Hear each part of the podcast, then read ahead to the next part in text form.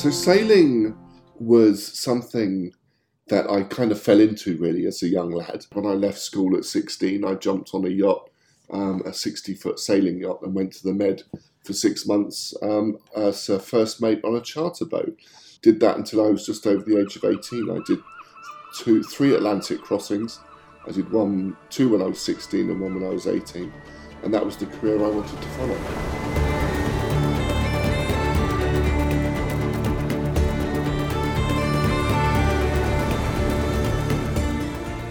My name is Geoff Holt. I am a disabled yachtsman and adventurer. I'm also a very proud vice president of the RNLI.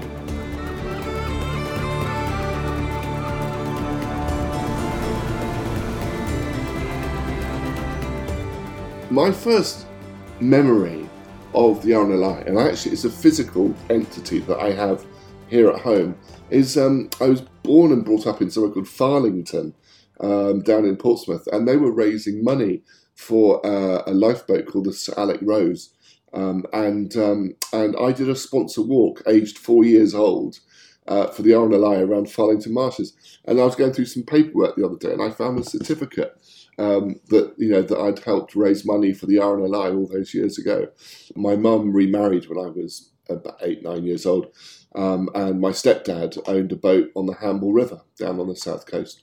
Um, so as a young child, over the summer holidays, we sailed you know weekends to various harbours along the, the south coast, France, Ireland. Having sailed the Atlantic three times, um, I was now at that point, I'd been 18, 18 and a half years old. I was working in the Virgin Islands, the British Virgin Islands, and I was offered this amazing opportunity to come back and work as a first mate on a on a luxury charter yacht, sailing yacht, and it was the dream job. You know, this was the full time position, sailing around these beautiful islands, taking people, often Americans, for you know for voyages around the Caribbean, um, and so I I gave up whatever I was doing at that time. I jumped on an aeroplane um, and flew out to Tortola in the British Virgin Islands, signed all the paperwork. Um, the yacht was called Endless Summer 2, um, based in Nanny Cay. Um, and then once I'd signed the paperwork, uh, I decided to go to the beach, one of the most beautiful beaches in the world called Cane Garden Bay. Um, and it was there literally an hour after I'd signed on all my papers. Um, I ran into the sea. I put my arms out in front of me and I dived forward into the waves and hit my head on a sandbar and broke my neck. And I've I've broke the neck at what's called C56 between the shoulder blades, and that was on the 5th of uh, September 1984. You know that was that was over 39 years ago now. And from that moment in time, I lost the use of my arms. Um, I've been in a wheelchair ever since, and I thought that was it. Genuinely, not immediately. I mean, my first my first priority was think, trying to get better. I didn't realise how bad I was. Um, it would be a month before I was eventually flown back to the United Kingdom. Um, but slowly over time, I realised there was this realisation that my career in yachting at that time was over, and I didn't know, I just didn't know what I was going to do with myself.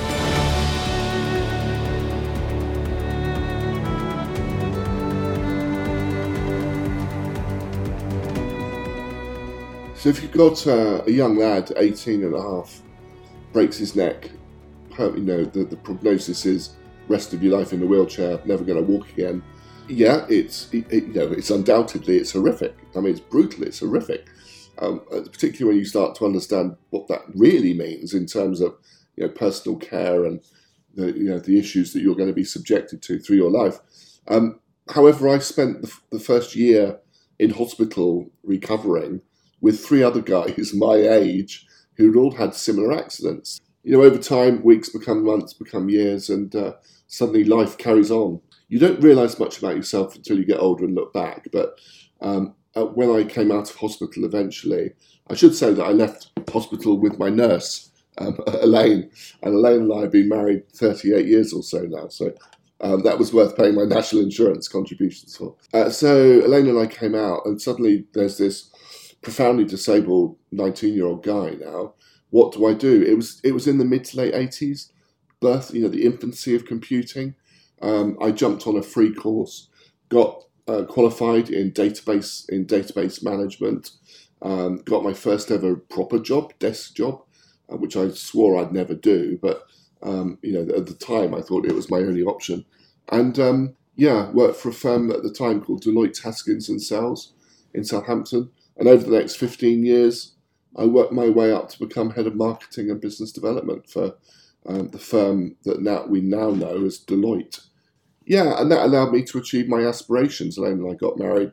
We bought our first house. We had nice holidays, nice cars, um, and I was able to achieve all those things. And I'm I'm particularly proud of myself that uh, well, and Elaine for the hard work that went into that, just just to try and live a, a, a normal, you know, rabbit ears, uh, a normal life. But I still missed sailing. I, I kind of had shut it out. It was too painful to think here was something that was my life, and I could never do again. So it would be a, a number of years before I'd get back in a boat again.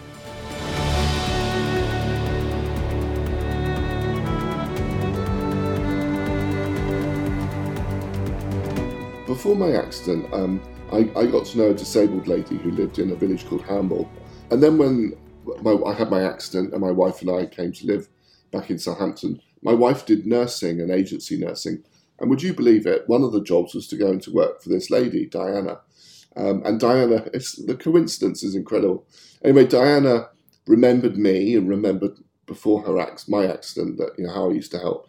Well, Diana, it just so happened um, was independently quite a wealthy lady despite her disability and had redesigned a, or designed from scratch, a trimaran 15 foot long, so a 5 metre, 15 foot trimaran, single seater, that could be sailed using just a, uh, your main sheet and also the, uh, the tiller.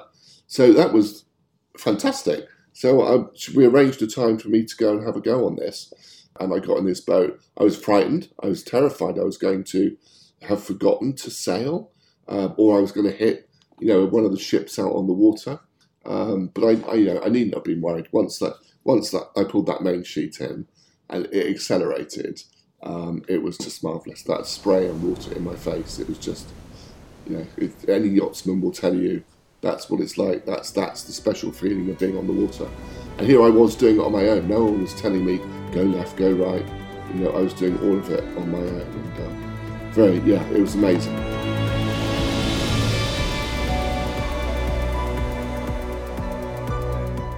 So having having got back in that little sailing dinghy, um, I quite quickly wanted to do something extraordinary. I just felt that I had it within me. So um, although this may not sound that extraordinary, in 1997 I sailed that little dinghy around the Isle of Wight. It was 50, 60 miles. Um, I was wet, I was cold, I was hungry, and all of that. Um, but to me, that was quite that was quite an achievement. Um, and no sooner had I done that than I thought I'd like to sail it around Great Britain. Um, and in 2007, it took 10 years to get to what I call my personal Everest. And I sailed that little boat, 15 um, foot dinghy, um, to 51 harbours around the United Kingdom, one and a half thousand miles.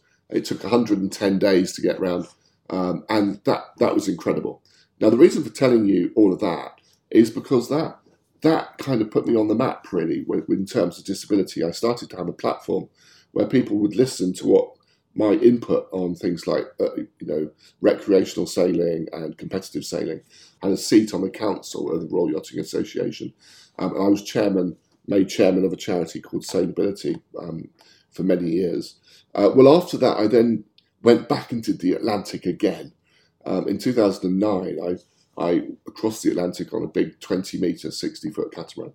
Because um, uh, you know, having done it as a young man, I wanted to do it as someone with a disability. And the reason, so for telling you those two amazing events, is because it, gave me this platform. People started talking about Geoff Holt.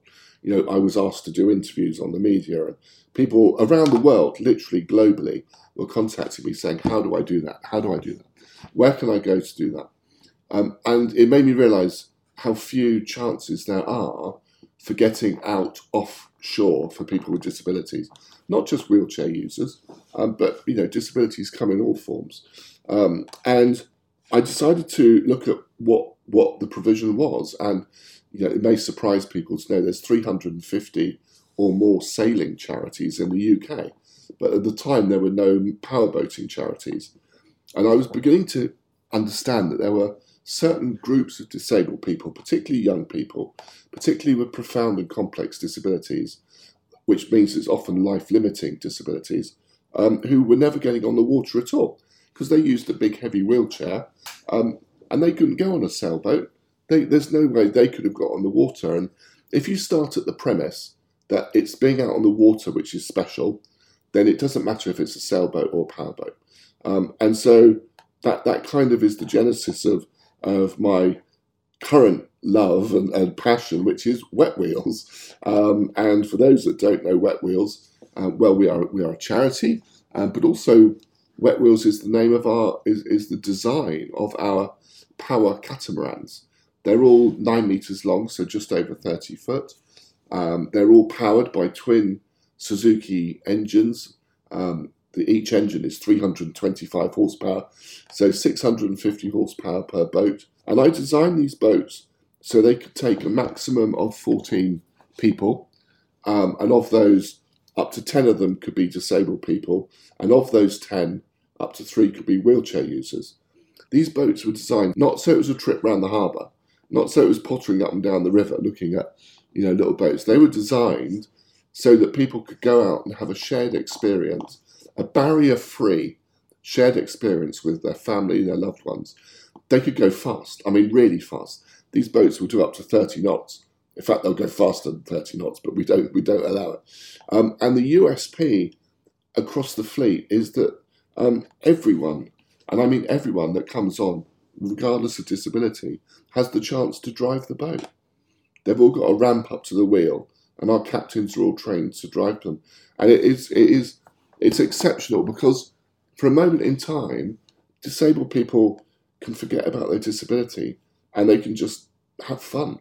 They can go faster, get wetter, you know, all those things they scream. And the last thing they're thinking about is their disability. And um, so I started this in 2011, and that one that one idea back in 2011, um, I had to part mortgage my house to make it possible. Suzuki helped with the engines, and Cheetah Marine on the Isle of Wight built the boat. Um, we now have eight wet wheels boats around the country.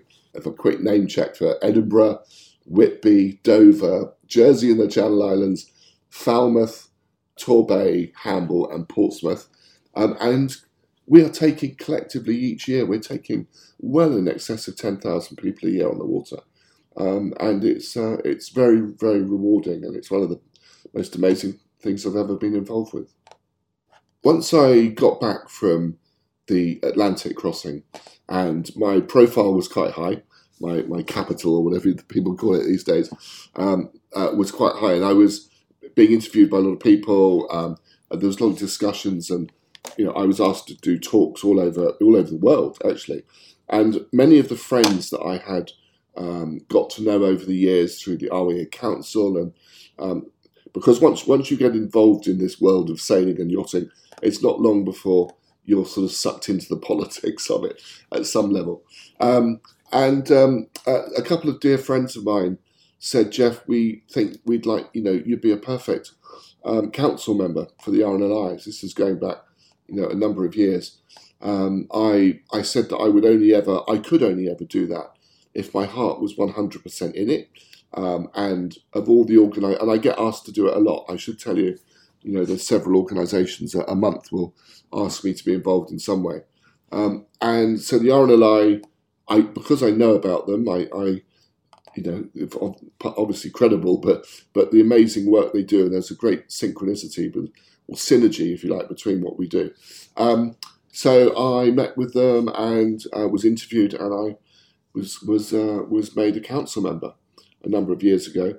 I did uh, three sets of three years as the as the rules state.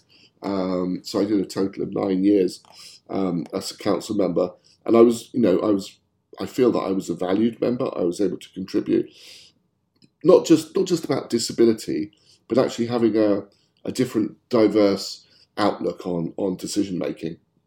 Um, you know, I came from a different background. My my my story was different to most of the people um, on the council, and it was I felt really included, and I felt that my my input was was valued. speaking as a, I call myself a yachtsman. You know, forget the disability. So speaking as a yachtsman, someone who has a deep love for the environment, the marine environment, the and a respect for the environment, um, have always taken safety incredibly seriously. Um, the RNLI is is synonymous with. It's kind of it, it goes hand in glove with with anything you know to do with being on the water, uh, particularly in our you know in our national waters. Um, I've I've need to be re- I've needed to be rescued myself. I've had uh, I've had an incident in the water before, and um, all I can say is it's very scary. Um, and these incidents may not happen every day of the week. You know, it's not every day that there's a, a storm sinking a big ship out in the ocean. But actually, it's not always about that. And that amazing series on TV, Saving Lives at Sea, you actually start to see the, the stories behind these these rescues. Not just the people they're rescuing, but the crew themselves have their own stories. And um, and so the RNLI to me means it, it's part of what I do. Um, it, it's an integral aspect of anyone who has a, a deep love and respect for the sea.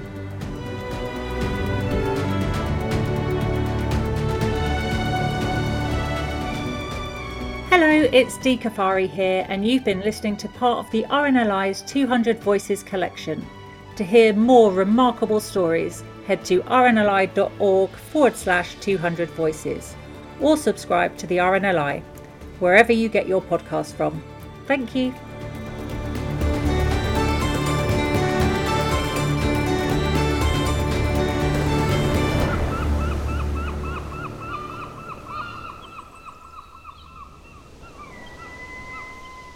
Two Hundred Voices is an adventurous audio limited production for the RNLI.